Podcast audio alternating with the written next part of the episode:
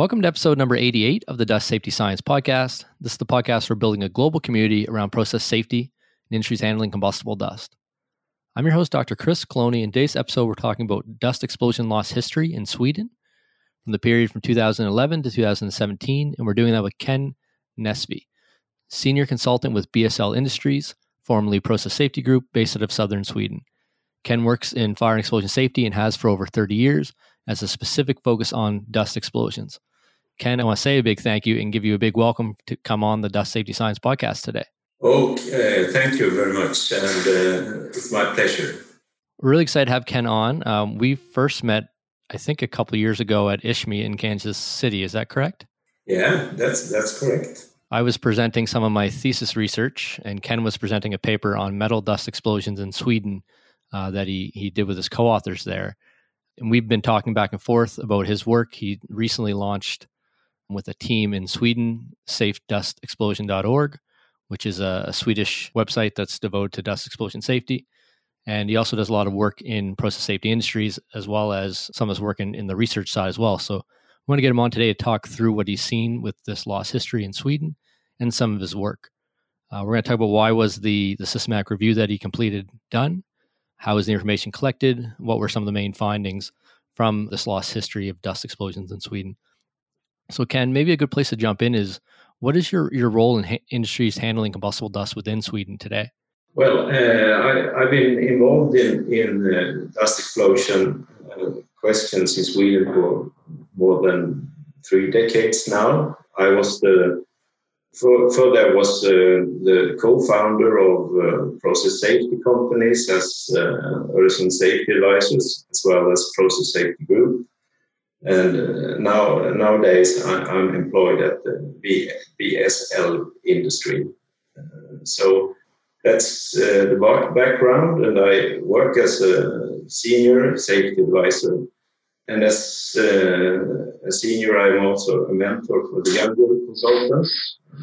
I've been author for a few books for the Swedish Process Safety Association, as well as the Swedish Fire Protection Association.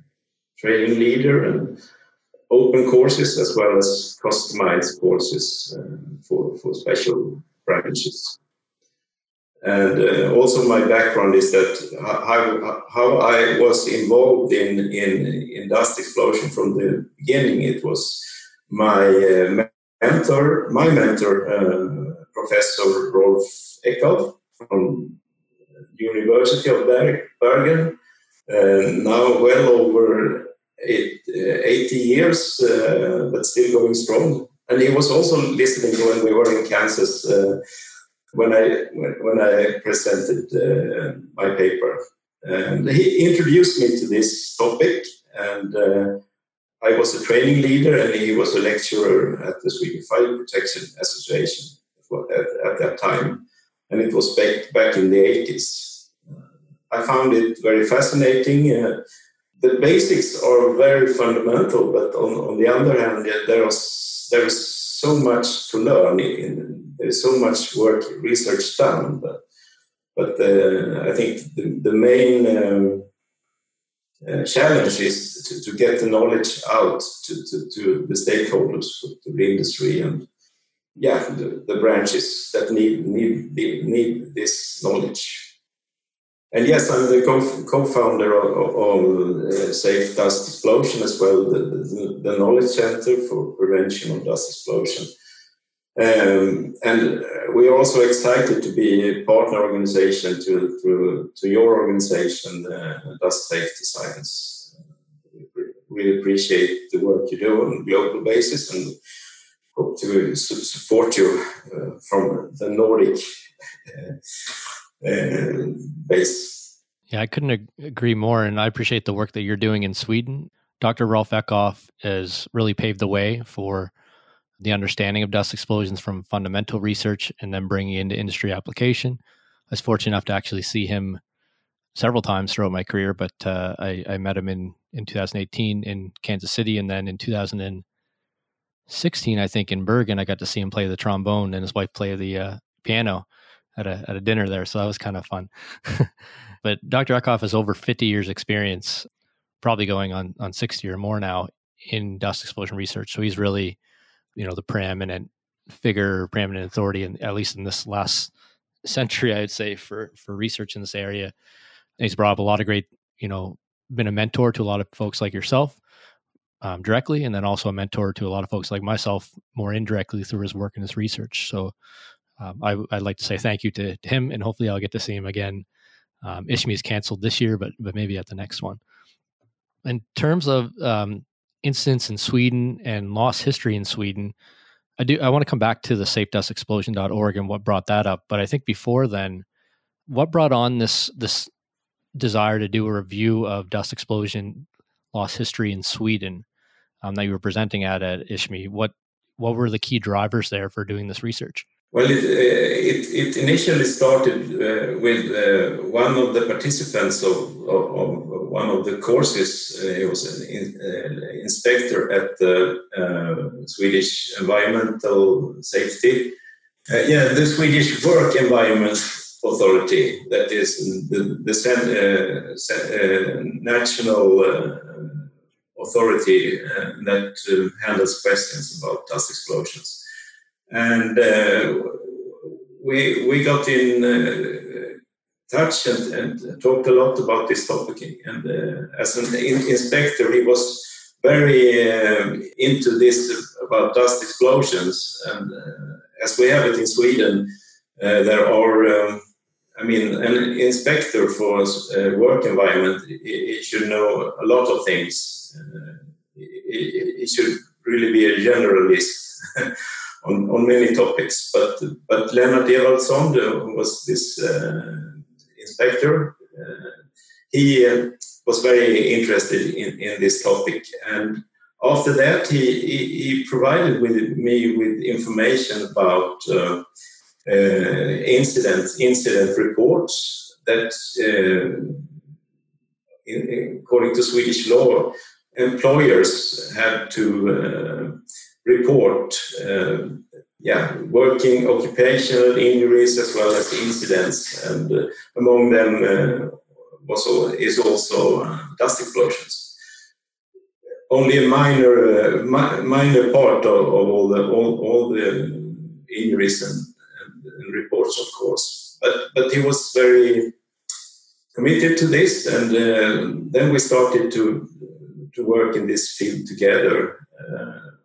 I can say, and but several years later, he was actually employed by us as the BSL as under consultants, and we started to discuss this again. And as he had a lot of good contacts to the authorities, he helped me to get into this report. So we could gather the reports, and we could summarize them, and that was thanks to Lennart that I could get this. So that was really the background, and the other source of information was from the Swedish Rescue Services. Fire and rescue services that also have reporting to do when doing emergency response, for instance, for dust explosions. So they should provide the Swedish Civil Contingency Agency with those reports, but that was very poor. When it came to dust explosion, we couldn't find more than perhaps 5 or 10, not more than 20 in total during this period from 2011 to 2017. So, but we have some material from them as well. So that's the background to this. Perfect. So through your courses and your teaching, you were connected with Leonard Evaldsen, who was inspector at the time and interested in combustible dust. You guys kind of discussed the issues, and then I think later you said he came on board with PS Group. But for the systematic review and looking at this loss history, it sounds like there were two main sources. So there were incident reports that were filed through to the Work Environment Authority. So this would be the group responsible for kind of like occupational health and safety in the United States, and also the fire and rescue reports for any responses. It's interesting because in the paper it mentions this national database, and then you were able to request the incidents from the national database. Do you see that process in other countries, or is that something that you found helps with getting this sort of information, this dust explosion loss history? No, actually, as you mentioned, Chris, I think perhaps, I don't know about other countries, but perhaps if anyone could be inspired by this report, I should urge them to try to do the same in their countries. I don't know if it's doable, but I mean, many countries have the same demand for reporting injuries and incidents to a central authority. But of course, there are some barriers. You should, because of it could be secrets. Yes, it could be industrial secrets, for instance, and things like that. But I don't know. Do you know, Chris? Well, we're looking, and Ken and I have actually talked about this a number of times, where they're doing this work in Sweden. We're thinking about trying to create a sort of global working group where we have a contact in each country that is able to determine what information might be available and then extract that. And then we can get together and you know, once a quarter or something, and try to combine the information together. This would really help with incident reporting like we do at Dust Safety Science. We could also come up with some strategies for dealing with things like trade secrets or confidential information, and have a collective approach globally on that. But I don't think we're quite there yet, Ken, unless I don't think the working group hasn't been formed yet. So we're still looking for volunteers. If anyone's listening to this, they can certainly find us. So we talked about how the information was collected, which I think I wanted to bring that up because I think it's some countries do a better job of collecting their worker and occupational health safety information. And then that makes it easier to do things like extract the sort of assessment from it. What were some of the main findings from the information you collected in your paper? In statistics, we found that among 3,000 fires and explosions that was reported, about 250 more or less events involved possible dust in one way or another. Not only explosion, but also smoldering and fires are included in those events. 250 events during mainly from 2012 to 2017, so 5 years period. And when it came to what kind of dust, one of three we found involved wood dust, which is not surprising because in Sweden we have a lot of wood, as you have it in Canada as well. We have a big wood industry, of course. And one of five involved metal dust. So that was when it comes to different fuels. And we could also see some differences because during this period we know of several other dust explosions, but that wasn't in the statistics, and I don't know. I don't know why. It could be that it was lost in the total of all these events to look at, or if it wasn't reported. But I could sense that on a common basis, I think there is slight underreporting, meaning that not all the incidents are reported to the authorities. Yes, and I would agree. So you're looking at 3,000 fires and explosions in the database, but only 250 or so of those were involving combustible dust. 101 in three of these were wood dust, and one in five were metal dust.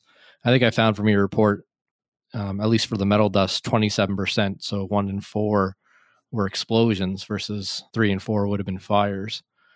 The underreporting is a really good point. I mean, that's the biggest question at the end of the day is how many are actually happening. And I would say in North America, we're probably, like in the United States, are capturing is maybe 1 in 10, just from same as you gut feel from talking to people that are involved in how many, you know, how many vent panels are replaced in a year. It's more than the number that we report in our incident reports.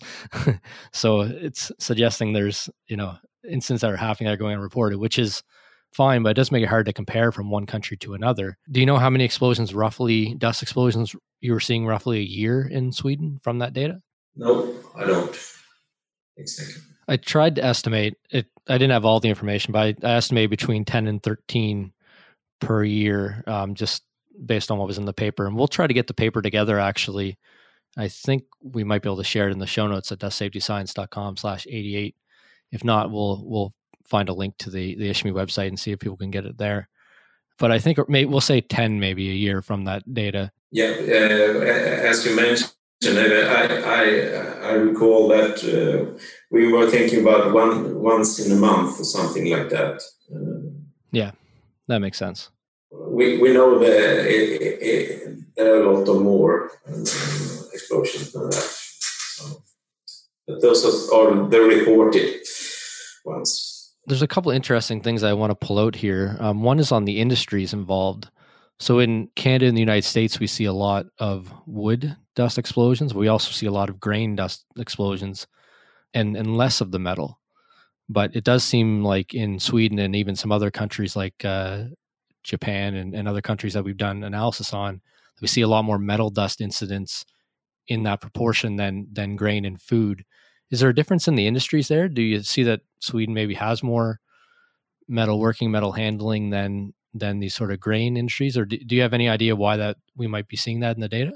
When it comes to metal dust in Sweden, we have, we have two more natural materials. It's wood and iron ore. So and that makes we have a lot of metal industry in Sweden as well. Of course, we have wheat and another the grain industry. Actually, there was a history of many dust explosion in the grain industry, but as the branch says, they have coped with those problems. So nowadays, I have not any statistics proof, but there are not that many as it was earlier years. I mean, I have different mills that was on a global basis, and in Germany and the US as well, that were very big explosion in those mills. But I think they have learned to cope with that. Not saying that it's no hazard at all, but they have learned from experience.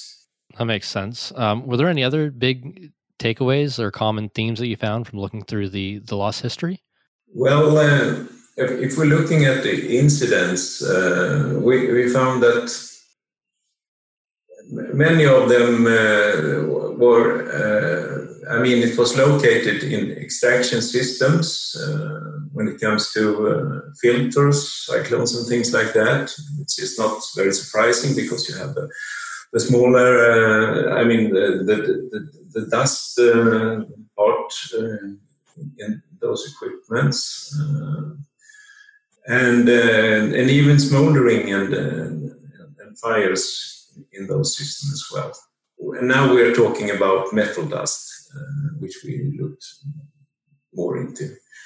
Another thing was that the big those explosions that had happened, we could find that many had to do with manual handling, for instance, repair or maintenance, cleaning, and things like that. And where often ignorance was involved in that. I didn't know. So, yeah, that was also fine. Manual operations as well as location, more in dust extraction systems. And I think that's not so very surprising, Chris. Yeah, so you're seeing more, some of these incidents caused by maintenance work, by cleaning, by probably by hot work as well. I see some other in here, thermal treatment, grinding and welding.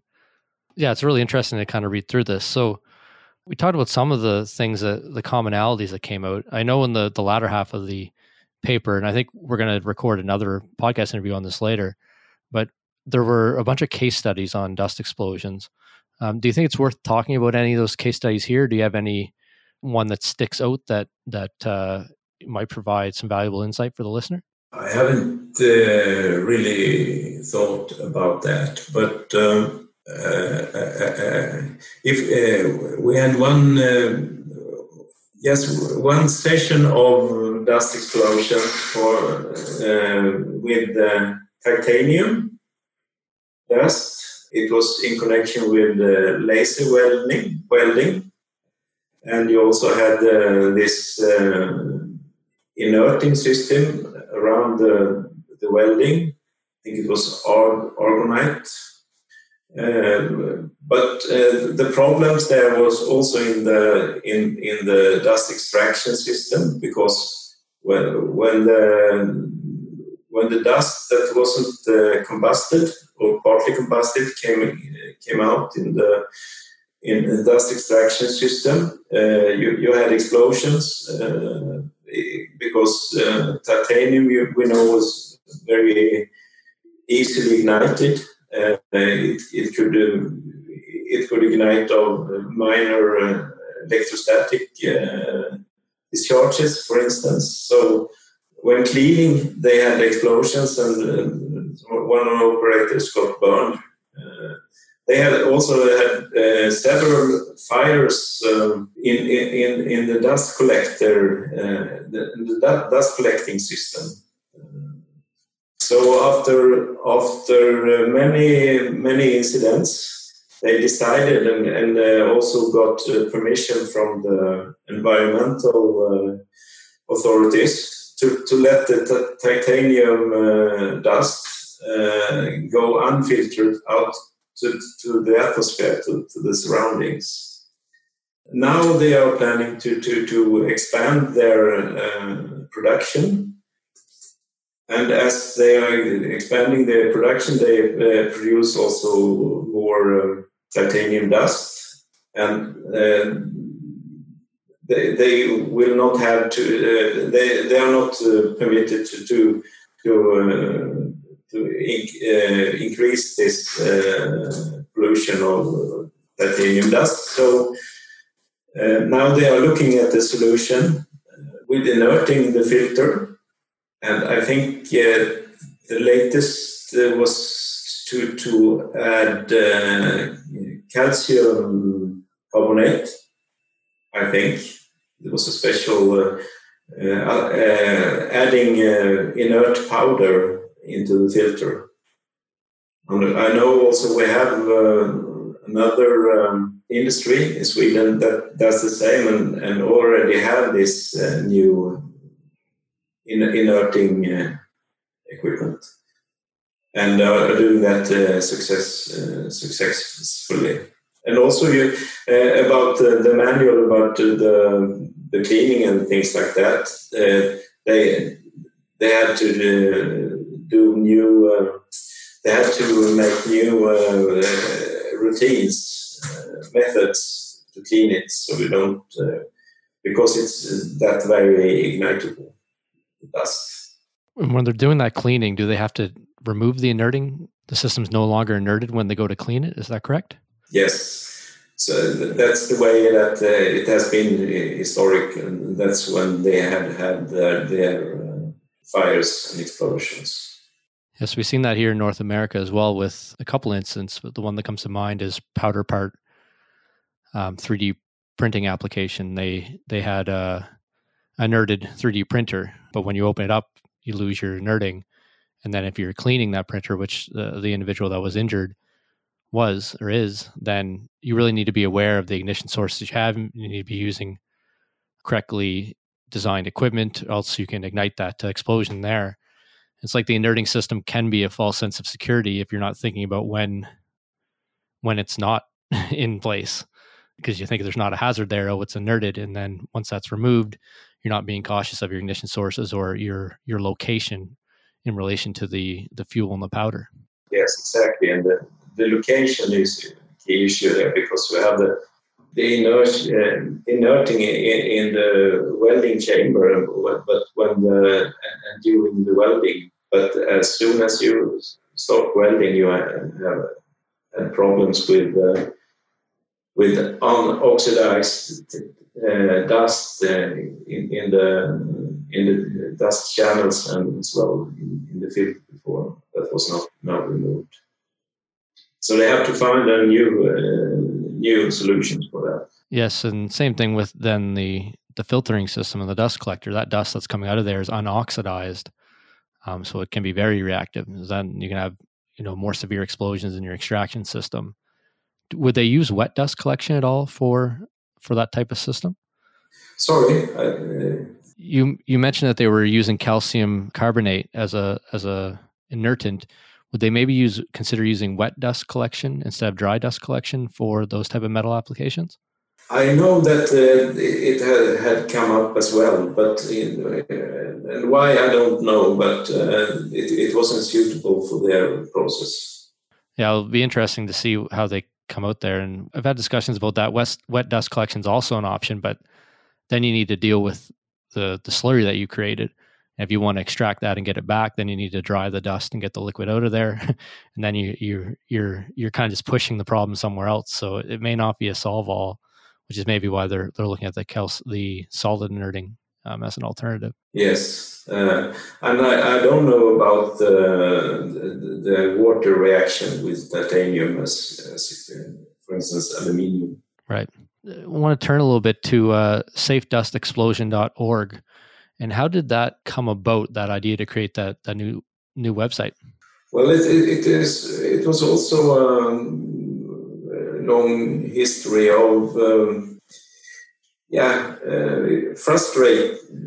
frustration about the low awareness about dust explosions, and knowing that there are a lot of information out there. We have a lot of specialists and researchers doing great jobs and reports, but they don't come out to the stakeholders that really need the knowledge. Not everything is designed for the stakeholders, of course, because it's on a high theoretical level, but the main findings and the conclusions should come out. And for instance, if you go, if we still look at the metal dust explosions, and we know that you can't use the VDI guidelines or even the European norms for sizing of vents when it comes to certain metals. Ending with iron, titanium, aluminium, and things like that, magnesium. But if you look out in the industry, I'm not sure that they know that. For instance, it's a well-known fact that you have to size up the venting panels. But I don't think that's common knowledge. For instance, Yes, not everyone has studied under Dr. Rolf Eckhoff. Exactly. I mean, things like that. And there you also have, of course, the suppliers of equipment. They should also be aware of this, of course. They have a great responsibility. But on the other hand, we have no... in Sweden, we have no special demands for competent persons, for instance, meaning that anyone can be an ATIX consultant or a specialist or an expert on this subject. And we have no control of competence in this field. Another challenge that Monica Ramanato mentioned back in episode 82 of the podcast in Brazil was a language barrier. So there, a lot of folks, wouldn't read English or wouldn't necessarily speak English. So then the question is, how do you relay that information to them? And she's really translating a lot of the stuff we're creating to Portuguese and using that. And I think the same thing with Safe Dust Explosion is I noticed a lot of the articles. I mean, some of them are in English. I think you did the English ones just so I could read them, which is very nice for you. They're very nice. Yes, of course. But a lot of it's in Swedish, which I think is extremely helpful for the local community to start to understand the hazards. Yes, one of the subgroups connected to Safe Dust Explosion is after the report and research the pilot study of metal dust explosion. One of the main findings was that, as I said, there's a lot of knowledge out there, but it's not distributed. So the reference group is still meeting, and we have this digital working room, Safe Dust Explosion, and we have 3 or 4 meetings a year where different industries, for instance, Kolforsbruk, as you have mentioned, we had aluminium dust explosions, as well as others are involved. So what our discussions at the latest meeting was about education, courses and training. So one of the industries presented their training, and the day after, the second industry put in their materials about training as well. And I think one of the issues that were discussed was that many of the industry, not everyone reads Swedish even, and how to cope with that. So that's a big problem, of course. You have to deal with it in some way. Yeah, I think that's something that we can work on together moving forward with Dust Safety Science and with Safe Dust Explosion and the other kind of groups and research companies, and maybe even that global working group on incident reporting. If we start to work those together, then we can get some approaches that are apply more broadly to many different countries. So I think that's probably it for this episode. We're going to record at a later date an episode going through some of these incident case studies that you were looking at in this paper. So I mentioned I'll try to get the paper together and see if we can share it at dustsafetyscience.com/88 so that the audience can read through some of the numbers and the statistics and those case studies that we don't have a chance to cover today. I do want to say thank you for coming on. I know we're getting into Swedish holiday. Is it Midsummer Day, or what's the holiday that's coming up? Exactly, it's midsummer in Sweden. It's the sunniest day, and in the north the sun don't go down at all. So, but in southern Sweden we have a very short night. Well, I do appreciate you taking some of your time coming into that holiday weekend to talk with us on the podcast, and I appreciate the work that you're doing in Industries Handling Combustible Dust over there. I'm looking forward to working together and bring on more partners to tackle this problem of combustible dust from a global level moving forward as well. My pleasure, Chris. Thank you. Well, thanks, Ken. And I'm looking forward to getting you back on the podcast in the future to talk through some of these metal dust case studies as well. Yes, certainly. So you've been listening to myself, Dr. Chris Cloney, and Ken Nesby, Senior Consultant with BSL Industries, formerly the Process Safety Group, the PS Group, based out of Sweden. We talked through loss history in Sweden from 2011 to 2017 in terms of combustible dust. This was based on a paper that was titled Metal Dust Explosions in Sweden that Ken and his co-author, Leonard Evaldsen, released at ISHME in 2018, International Symposium Hazards Prevention and Mitigation of Industrial Explosions, that was held in Kansas City at the FIKE facility there. So in the interview, in the episode, we talked through how is this process completed, we talked through some things around how this information can be collected from government groups, from reporting that's required to occupational and health and safety groups, and then how maybe we can extract that out. We're doing the same sort of thing here in Canada and United States as well. They're looking into fire and rescue and response. That might be another source of information. Ken went through some of the statistics. I'll just sort of summarize them here. They found 3,000 incidents reporting in this global database related to fires and explosions. Of these, 237 involved combustible dust, so about 250. Looking at the data, wood was the most highly reported one, followed by metal, followed by grain dust. In terms of explosions for metal dust, the metal dust incidents were 27% of the incidents I reported. So we're looking somewhere around 10 to 12 dust explosions reported in Sweden throughout that period that Ken was looking at. And there's a lot of good takeaways in the paper. A lot of the case studies talk about very specific things. And we talked about one of these in this episode with the titanium dust that was under an inerted system, but then the dust collection system, extraction system wasn't inerted. How do you deal with that? How do you deal with times when you need to open the equipment up for cleaning? How do you deal with times when maybe the inerting system's down? And it's even more important when you have this sort of system in place to have the operators understand the hazard. It's not, the hazard doesn't disappear because you inert it. You just put a control or a safety guard in front of it. So when that safety guard's gone, you really need to know, okay, now you have, not oxidized metal.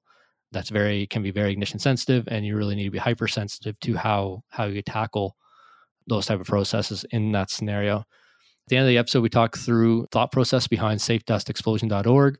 This is a website that's devoted to combustible dust safety in Sweden for training.